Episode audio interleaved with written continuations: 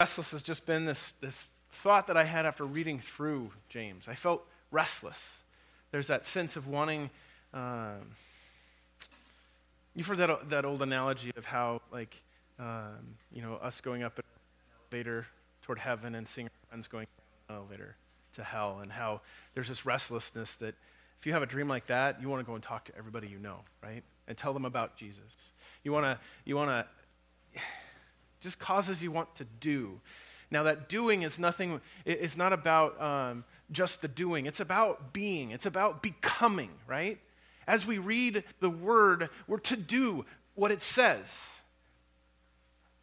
And I think our faith is, is, in a sense, and I think this is what James is saying, I think even Paul has said this, that our faith, um, our, our faith is how we are saved, yes, but our faith alone is not accomplishing what what God has set us out to do.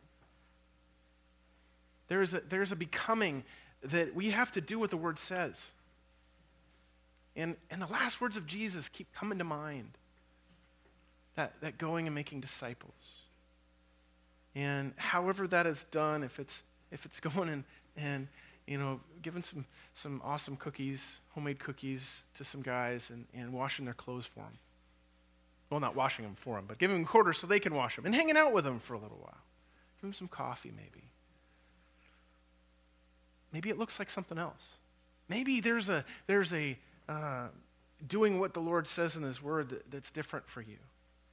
And, and maybe there are people that come to you to be mentored, to be um, in that relationship with you.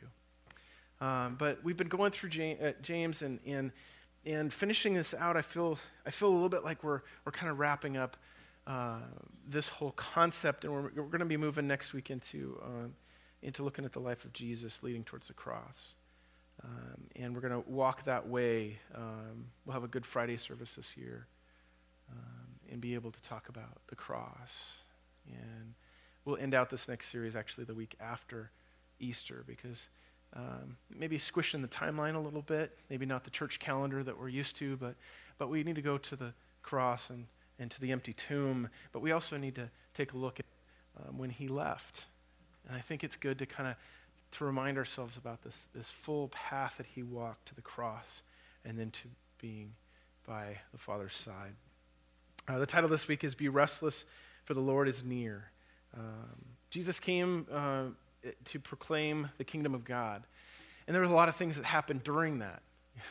You know, I, I think it's it funny that um, the first, his first miracle, um, he was kind of like, woman, what are you doing? He's talking to his mom. You know, it's like, guys, we have a tendency not to be the most respectful to our moms. You know, Jesus was, and so I'm not saying he was disrespectful. He was just like, I'm not ready for this, but uh, okay, I'll go get, get some water for me and let's change it into wine. Um, but uh, I don't know where I was going with that. Anyway, uh, the idea is we're going we're gonna be looking at Jesus, and, and I think that that's our, our true north. Um, always need to come back to Jesus. Always need to, to, to focus on that life um, because his life, I don't want to just say changes our life, but there's like a, you know, when you hear music that transposes and it, it kind of goes up you know, to another key it, it's like when, when we go back to Jesus, it's like we're going up to another key, right? And we go about our life a little bit in that key, and we come back and we go to Jesus and we go up another key. And it's, you remember those songs like, like in the, the 80s? They were just like, they just like kept going up and up and up. And it's like, okay, I can't sing that high anymore. But, but it, was, it, it, it was lifting, right?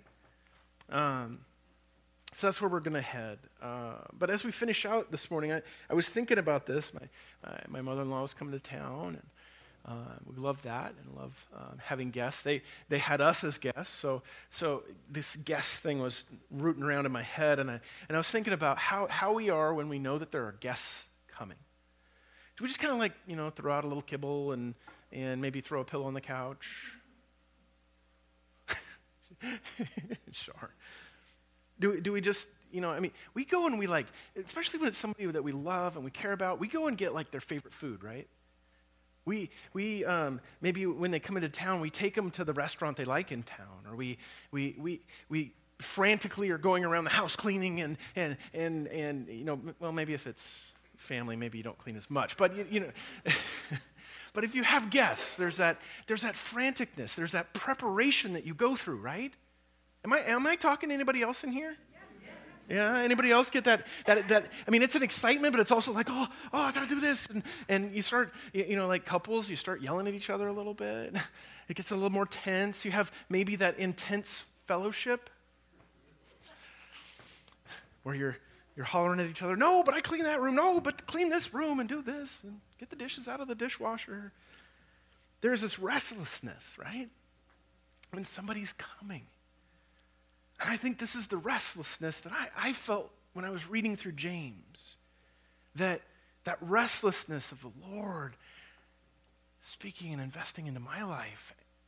And I want to I wanna speak and, and, invest that into other people's lives. Um, preparations are made. This restlessness causes us to prepare ourselves, to prepare our, our home.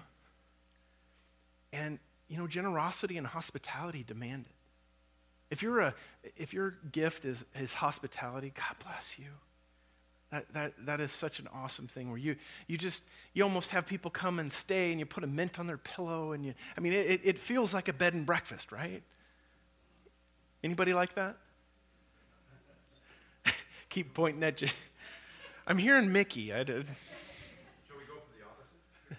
yeah, if that's not gifting, you'll still find yourself pressing through that, but it's harder.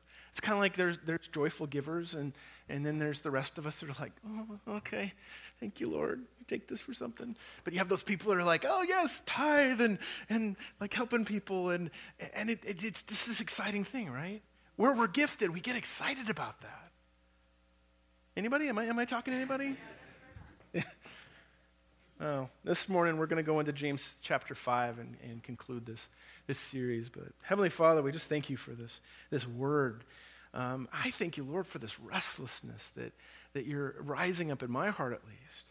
But I can see a restlessness in people, um, a restlessness that's leading um, your people to do what you're calling. Um, I praise you for that. I thank you. In Jesus' name, amen. Um, James. Uh, chapter 5. That's where we're at. We're going to start right at the, ooh, wrong direction. James. I'm giving you plenty of time to get to James, as I'm getting there too. But James, uh, we're going to look at chapter 5, verses 1 through 3. It says, Come now, you rich, weep and howl for the miseries that are coming upon you. Your riches have rotted, and your garments are moth eaten. Your gold and silver have corroded, and their corrosion will be evidence against you and will eat your flesh like fire. You have laid up treasure in the last days. First point is simply this ouch. wow. It kind of seems like what a, what a curse to becoming rich. Doesn't it? Does it feel like that?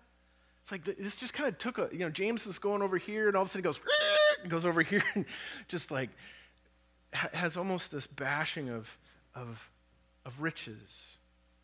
And no wonder that we have thought throughout history there are, there are those that um, there, are those that have sworn off inheritances to go and become monks.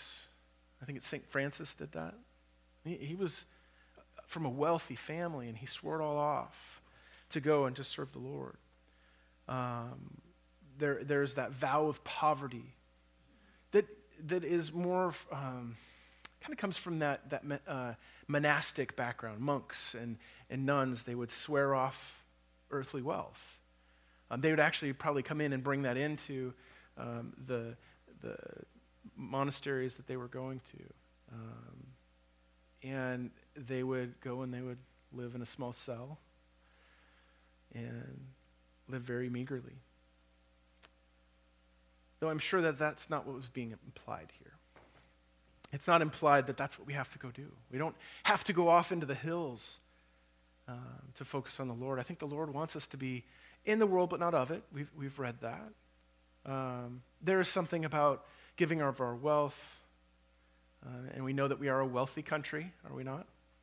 So some of that um, can be an ouch, but it is something that's a, a bit of a gut check for us Americans Because if you've ever been to another country where you've seen abject poverty, you feel wealthy, don't you? And, and there's, a, there's a weight in the stomach when you go and you see people living at the edge of a dump. We took Zoe to um, uh, a dump that's between Tijuana and Tecate. And that dump is, um, it, it's hard to see that people live at the edges. They're at the edges of the dump because this is their subsistence. They are, they're gathering out um, cardboard and, and other recyclables to be sold. The thing is, is the people that are guarding the, the dump um, have a business on the side of charging them for little food carts. And what they do is they'll, they'll pay them in food and drugs. And it's, it just, it just wrecks you. And the thing to understand is that, you know what, wealth is not the problem. As it is said, you know, it, it does say that the love of money is the root of all kinds of evil. I think sometimes we do get that confused.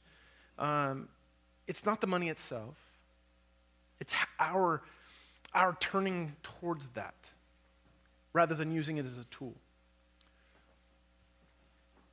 And it is clear that, uh, that wealth can be a distraction from our hearts toward the kingdom of God. Um, it says in the, um, the Beatitudes that blessed are the poor in spirit, for theirs is the kingdom of heaven. Um, Jesus says that this to those that are broken. Now, you can be wealthy and you can be broken, can you not?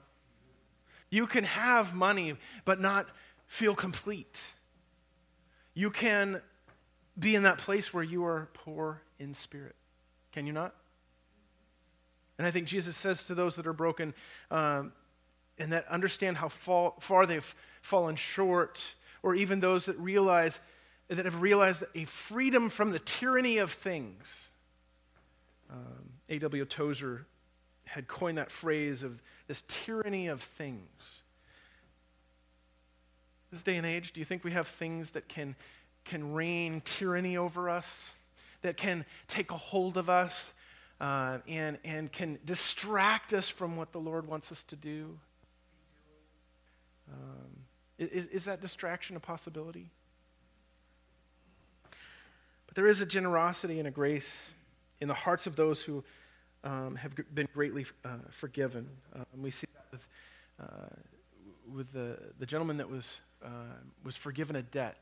Kind of two different um, uh, thoughts. We have uh, those that are forgiven by Jesus, the, uh, or sorry, in the story, the, the analogy that um, Jesus is giving about this, this man that is, has been forgiven by his master, and he goes out and he goes and starts to throttle this guy that owes him just a little bit. And it's just interesting how, you know, in a way, he was given wealth, and how he used it was not the best. Um, but those that have been forgiven greatly and understand that and recognize how much we've been given in Jesus, there's a generosity in our heart, is there not? There's a, that sense of, um, let's read on in, in James. James 5, 7, and 8 says this. Um, uh, patience and suffering. Be, be patient, therefore, brothers, until the coming of the Lord. See how the farmer waits for uh, precious fruits of the earth, being patient about it until it receives um, the early and the late rains. So also be patient. Establish your hearts, for the, the coming of the Lord is at hand. Do not grumble against one another, um, brothers, so that you may be judged. Behold, the judge is standing at the door.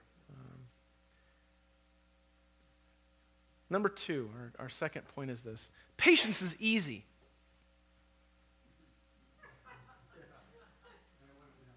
Uh, that might be a little tongue in cheek because it's not really that easy.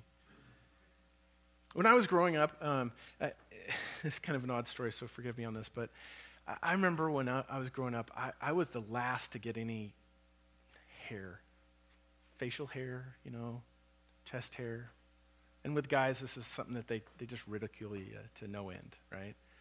I had like one mole that was like hair, you know, like this. so, so like I, I, would, I would start shaving that, but that was it. I just had a little. It's like. I can shave. There was a guy in seventh grade that had a full beard and he had back hair. We thought that was the coolest thing ever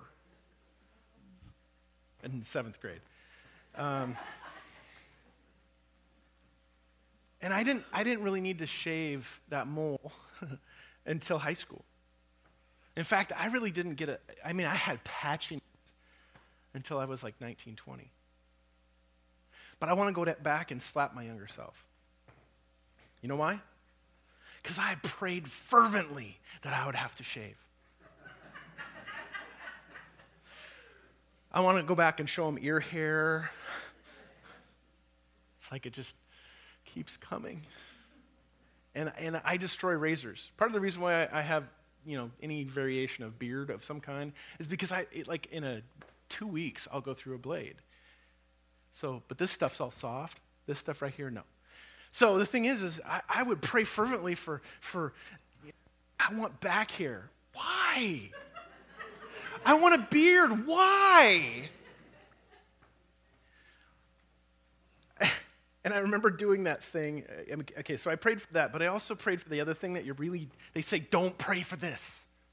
I prayed for patience. They say, don't pray for patience because you'll get opportunity to learn patience, right?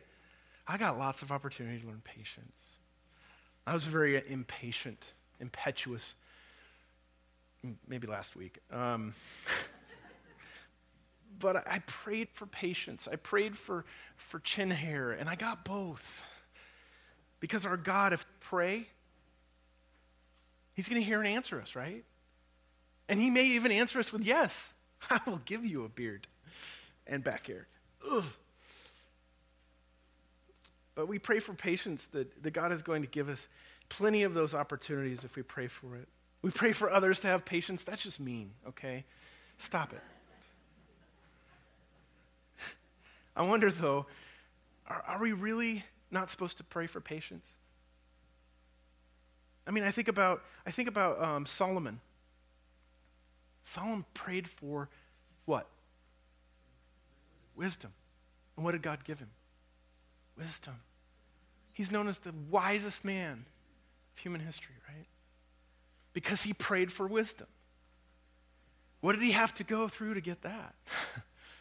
I got back here in, in impatient times, but praying for wisdom, he probably had to go through some things that wisened him up. Yeah? He was um, probably sitting over, I mean, we, we read about one of the things that he judged over, but I'm, I'm sure that there were some pretty crazy things that he had to, had to judge over as a king. And he had wisdom. What other things can we pray for that God will answer and give us? If we need to be patient, the best thing to ask for is that the God of the universe is for that patience I think that if we ask with the right heart, our motives directed at the Lord, then, then patience could be easy, right? Because He is going to give it. He's going to give us those opportunities, yes, but He's going to walk us through those times of patience. Our third point is this this is a paradox wash, rinse, repeat seen this on, on, um, on shampoo bottles. Wash, rinse, repeat. I think this really fits with, with, for us as Christians. Christianity is not about some formulaic approach to a relationship with Jesus. Though there are some key things as believers that we can do, and I guess there are some things that we've, we've seen in, in the Word where there, are, there is kind of a formula, isn't there? I mean, Jesus lays out prayer. It says, pray like this. So I guess in a way that there is a formula, and yet there's not. That's that paradox, right? Two things that are true, but contrary in the way they feel. But it's kind of like this it's like pray, praise, love, repeat. Pray, praise, love, repeat. We pray, we praise God for what He's done we love others, and we keep doing that, right? That's a good formula. I think if we lived our life with that, uh, uh, would there be a problem? Jesus even tells us that plan in the Lord's Prayer. Um, we have a cycle of our weekly church services. There's, there's that, that constant cycle that I think we need. Because if we get away from that, if we, if we uh, leave that to the side and we, we, we don't, if we forsake the gathering of the saints, what happens? Our love grows cold, doesn't it? Can, can, you, can you sit across from your family for one meal in a month? One meal in, in two weeks? And are you going to have a good relationship with your family? If, if you have things you need to work through, what's the best thing to do? It's to press in, it's to press through into those relationships, is it not? And if you're frustrating the heck out of somebody, but you press into that relationship, it's going to frustrate them a little bit, but they're going to get past that, aren't they? It's like hugging somebody that, that, that needs a hug but really doesn't want a hug. You know, there's that war with it, but then you can tell that they, as they, you know, like with a child, you, you hug them and then they, they, they settle into it. I mean, my daughter, there's some times where she's just like, I'm too cool for a hug, you know, and you give her a hug and you hold her until she just, she just like, ah, oh, she settles into it. Thank you, God, for, for daughters. Mm. And sons. I'm, I'm just saying, I've got a daughter, so. But we're, we're open to God showing up in everything that we do. And we're and, and changing our plans, or even, even we are open to praying and seeing the miraculous happen. Are we not? Do we want to see the miraculous happen in our lives, in others' lives, in our church, in our community, in our families, our extended families? We want to see the miraculous. But I think we're afraid of what the miraculous might bring. The miraculous brings change, does it not? The miraculous brings about things where I might have to ask questions about myself and my own motives. Let's go on in James 13 through 18. It says this Is anyone among you suffering? Let him pray. Is anyone cheerful? Let him sing praise. Is anyone among you sick? Let him call for the elders of the church and let them pray over him, anointing him with oil in the name of the Lord. And the prayer uh, and the prayer of the faith will save the one who is sick. The Lord and the Lord will raise him up. And if he is has committed sins, he will be forgiven. Therefore, confess your sins to one another and pray for one another that you may be healed. The prayer of the righteous person has power, has great power as it is working. Elijah was a man with a nature like ours, and he prayed fervently that it might not rain. And for three years and six months, it did not rain on the earth. Then he prayed again, and the heaven gave rain, and the earth bore its fruit. Prayer of a righteous person. We are to pray for one another and this is an, is an initial, uh, this is where we're initially supposed to, I mean, this is where we're seeing that restlessness in us, is that, that stirring to pray, right? There's that, uh, a prayer of a righteous person. You ever read that and go, you might, you might first say, God, what is that? What does that mean? How do I be that? But I think, I think where that's leading us to is the prayer of, God, make me a righteous person. That's a dangerous prayer, right? Because we're going to walk through something to get to that righteousness. We're going to spend time with the Lord to get to that righteousness. We hear someone um, that has a need for prayer, and the best thing to do is to pray right at that moment, and if we can. If we are in alignment with God's purpose for us and we are following in faith after Jesus and we pray, we can see the sick people healed. People's lives change. Rains could cease, or even, we've seen it in, in the word that the sun stood still for part of a day. Now, the miracles may be different in our day, it may be different in our lives, but that kind of power is available in our prayers. Is it not? Even more to the miraculous is when lives are changed. That, that's the miracle I, I think we see more and more today is, is seeing people's lives change from, from where, where they've been to where God wants them to be.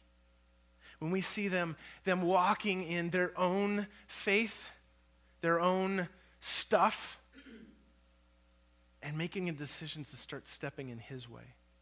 That, that step right there is miraculous because that's overcoming personal pride. Lives are changed when, when, we, when we release people from offense that we have taken. Because you know what? When we have an offense, you know, people don't know it. Now, we may say something, hey, I, I, I, you have offended me. Okay, then it, then it gets out where it can be worked on. But, but before that, it's residing right here. That offense, I mean, it, it literally, it will destroy you if you take offense and you hold that offense. We're to forgive, right? And forgiveness for us is at the level that we forgive. So if we're like, ah, I forgive you. Okay, we're setting the bar pretty low. But when, when we say, you know what, they don't even know, but I'm going to just say, I forgive them, Lord, for what I was hurt for. They probably don't even know that I'm hurt, and so I need to just forgive them. Lord, help me to forgive them. And maybe you even have to step out and say, hey, you know what? I'm sorry. I've taken offense on something, and I don't need you to work anything out. I don't need to, I just need to ask your forgiveness because I've forgiven you for that thing.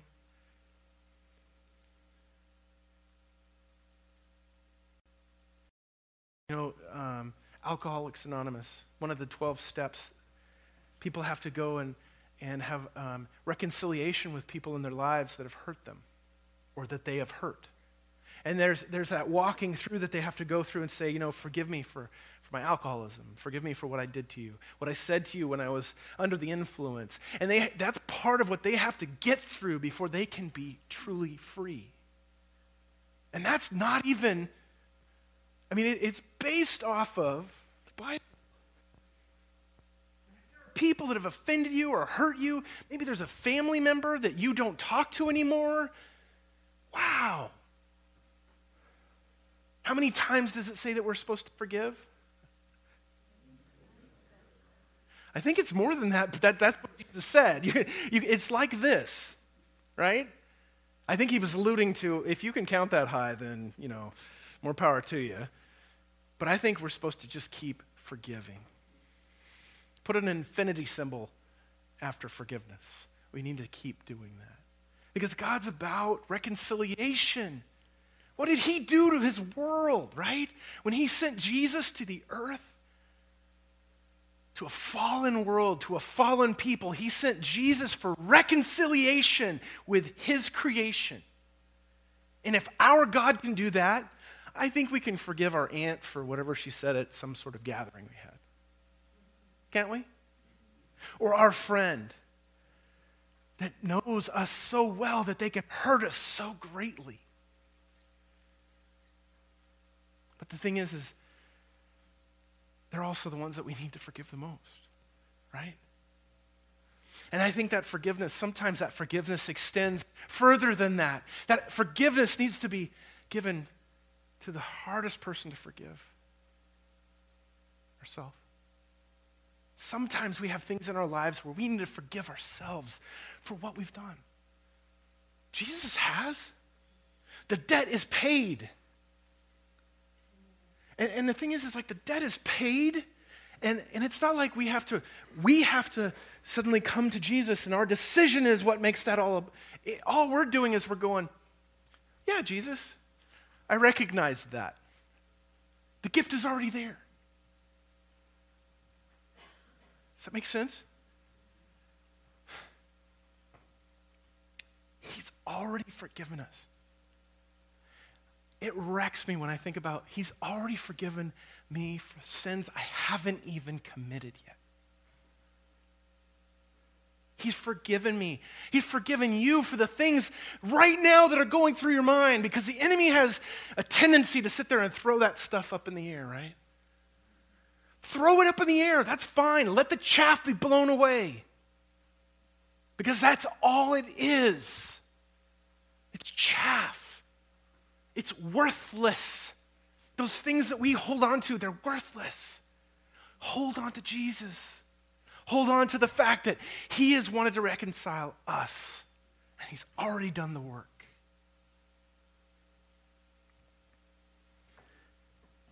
James 5 5, 19 through 20 says, My brothers, if anyone among you wanders from the truth and someone brings him back, let him know that whoever brings back a sinner from his wandering will save his soul from death and will cover a multitude of sins. Finally, this one's a little odd as what kind of spy are you? I, am bringing this in because this last week I, I read this interesting book. Um, and I'll tell you about it in a moment. Let me read, read this. Uh, you remember the story from Numbers 13. Moses sends people into the land, and uh, the Lord spoke to Moses, saying, Send men to spy out the land of Canaan, which I am giving to the people of Israel. From each tribe of their fathers, um, you shall send a man, um, every one, a chief among them. So Moses sent them in, um, from the wilderness of Paran, um, according to the command of the Lord, and all the men who were the heads of the people of Israel. Um, and continuing on later, um, we see that they've gone and they've come back, and there's, there's the 10 of them that come back and, and are like, it, it's great, it's beautiful, and, and then, but, but there's giants in the land, right? And they, um, there's only two that come back um, from that with a different experience. And, and, and Caleb quietly uh, quieted the people before Moses and said, Let us go up at once and occupy it for we are well able to overcome it. And I, so I read this book called uh, um, the Spy's Guide to Thinking this last week. I don't know. It was, it was, in, a, it was in a leadership column, and it, it's not a book from a, a church perspective at all. This is actually a gentleman that was in the CIA. And it's a, it's a little book. It reads fast, and it was an amazing way of thinking about things. Um, it's a simplicity of thinking um, and how information moves from data to action, right? A spy is going to go gather data and they're going to send it to analysts. And those analysts are going to prepare that and bring it down to something smaller and more digestible to give to decision makers. And those decision makers are going to make decisions that are going to lead to action. And, and this um, gentleman is um, is actually proposing that data that gathering that doesn't lead to action is worthless. And he proposes that's for organizations, that's for people in their lives, that if you're just gathering data and you do nothing about it, it's worthless. I think it, it, it translates, right? It, it translates well. Um, data is what the spy would bring, and the data is analyzed by others, and, and it goes to the decisions and it goes to action. Um, unfortunately, we had these 10 spies, right? 10 of the 12 spies went into the land that came back and they kind of they did data and analysis together. And their analysis was very skewed. Their analysis was skewed by their own fears. And they told moses oh, we're not no no there's giants in the land. Oh, it's beautiful. Don't get me wrong. I, I saw a spot down by the river. I just oh that would have been great. But it's dangerous and we can't go there. The other two could not have agree, uh, disagreed more. They saw only one outcome because what God had said to go and check it out was just so that we could go and check out the land and go, yep, we can take it.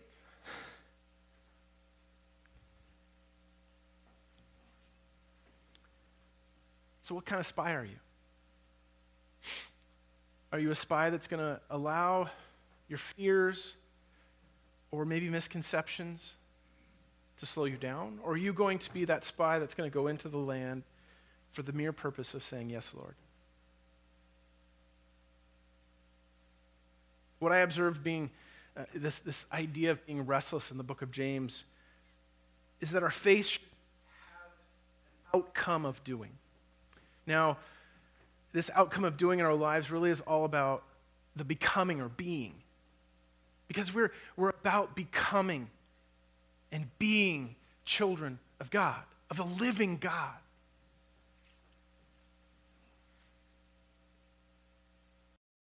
Meaning that we're becoming more like Jesus.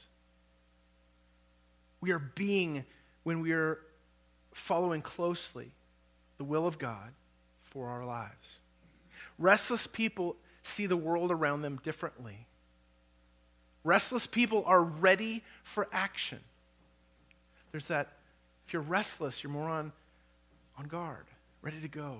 It's it's a difference between the, you remember the, the um, uh, Gideon's army. There's the point where they're, they're drinking water and he, he's supposed to cut the people that are drinking, putting their face in the water and drinking, and the guys that are lapping from their hands.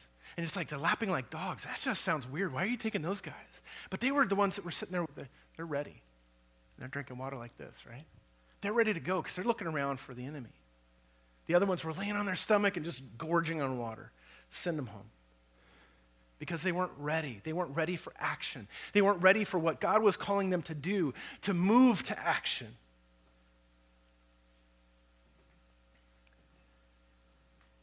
Restless people of God read his word and crave to respond. I want to do what God's word says. I want to find creative ways to do that in our community and see others' lives changed. I want to see others' lives become restless.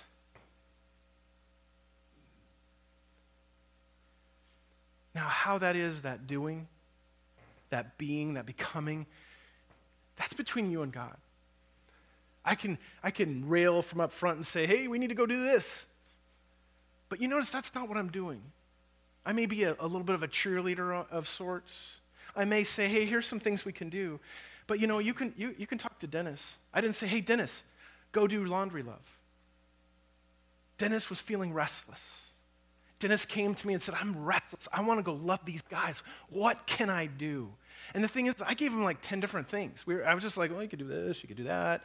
I mean, we would support you, whatever you're going to do. That'd be great if you want to talk to somebody else to go with you. I just encouraged him to do what God had placed on him. And watching him love these guys, I mean, I'm just excited. I'm excited for what else is going to come out of here that's creative. Creative ways to get into people's lives and see lives changed for the gospel. That's the kingdom. That's what Jesus was bringing. He was bringing a restlessness in us, a restlessness to what would become the church. And it would go into all the world, making disciples, baptizing them in the name of the Father, the Son, and the Holy Spirit. Does that stir you at all? Do you feel restless at all? There's a way in your heart right now. You come up. I'm gonna, I think I want to spend a little time. Put your stuff aside. I think that there's some people in here that there's a way in their heart right now, or there's a restlessness in your heart right now, and you have no idea where to go with that. Maybe, as I've heard, some people are saying, well, we have limited circles that we're in. I have limited friends. Most of my friends are in the church. I've heard that time and again. But maybe there's, there's that spring in your heart that you want the Lord to speak. How can I take this restlessness and put it to action? How can I speak that into somebody's life? How can I speak the kingdom through my actions? How can I broaden my circles? Paul called, called for the people to, uh, to pray for, um, sorry, not Paul. no, Paul, praying for expanding the tent pegs uh, of their lives. And, and, and there is that, that expanding our tent pegs that needs to happen in each of us. Not, I'm not talking about the building. I'm not talking about the chairs. I'm not talking about any of that. I'm talking about the tent pegs of our heart. Dennis brought it up and said, hey, there's going to be some people that'll come in here. They're going to smell like urine, maybe. They're going to smell like the streets. And we're going to love them anyway, right? And they might become part of our family. And we're going to see them change. We're going to see their lives touched. And if, if you've got that wrestling in your heart, what is that, God? What, how's that look? How do I do that? I just want to I want to take some time. Let's bow our heads and close our eyes. And um, Father God, we're just we're coming before you. Know that we can pray for patience. We can pray for things that you will say yes to. And right now we say,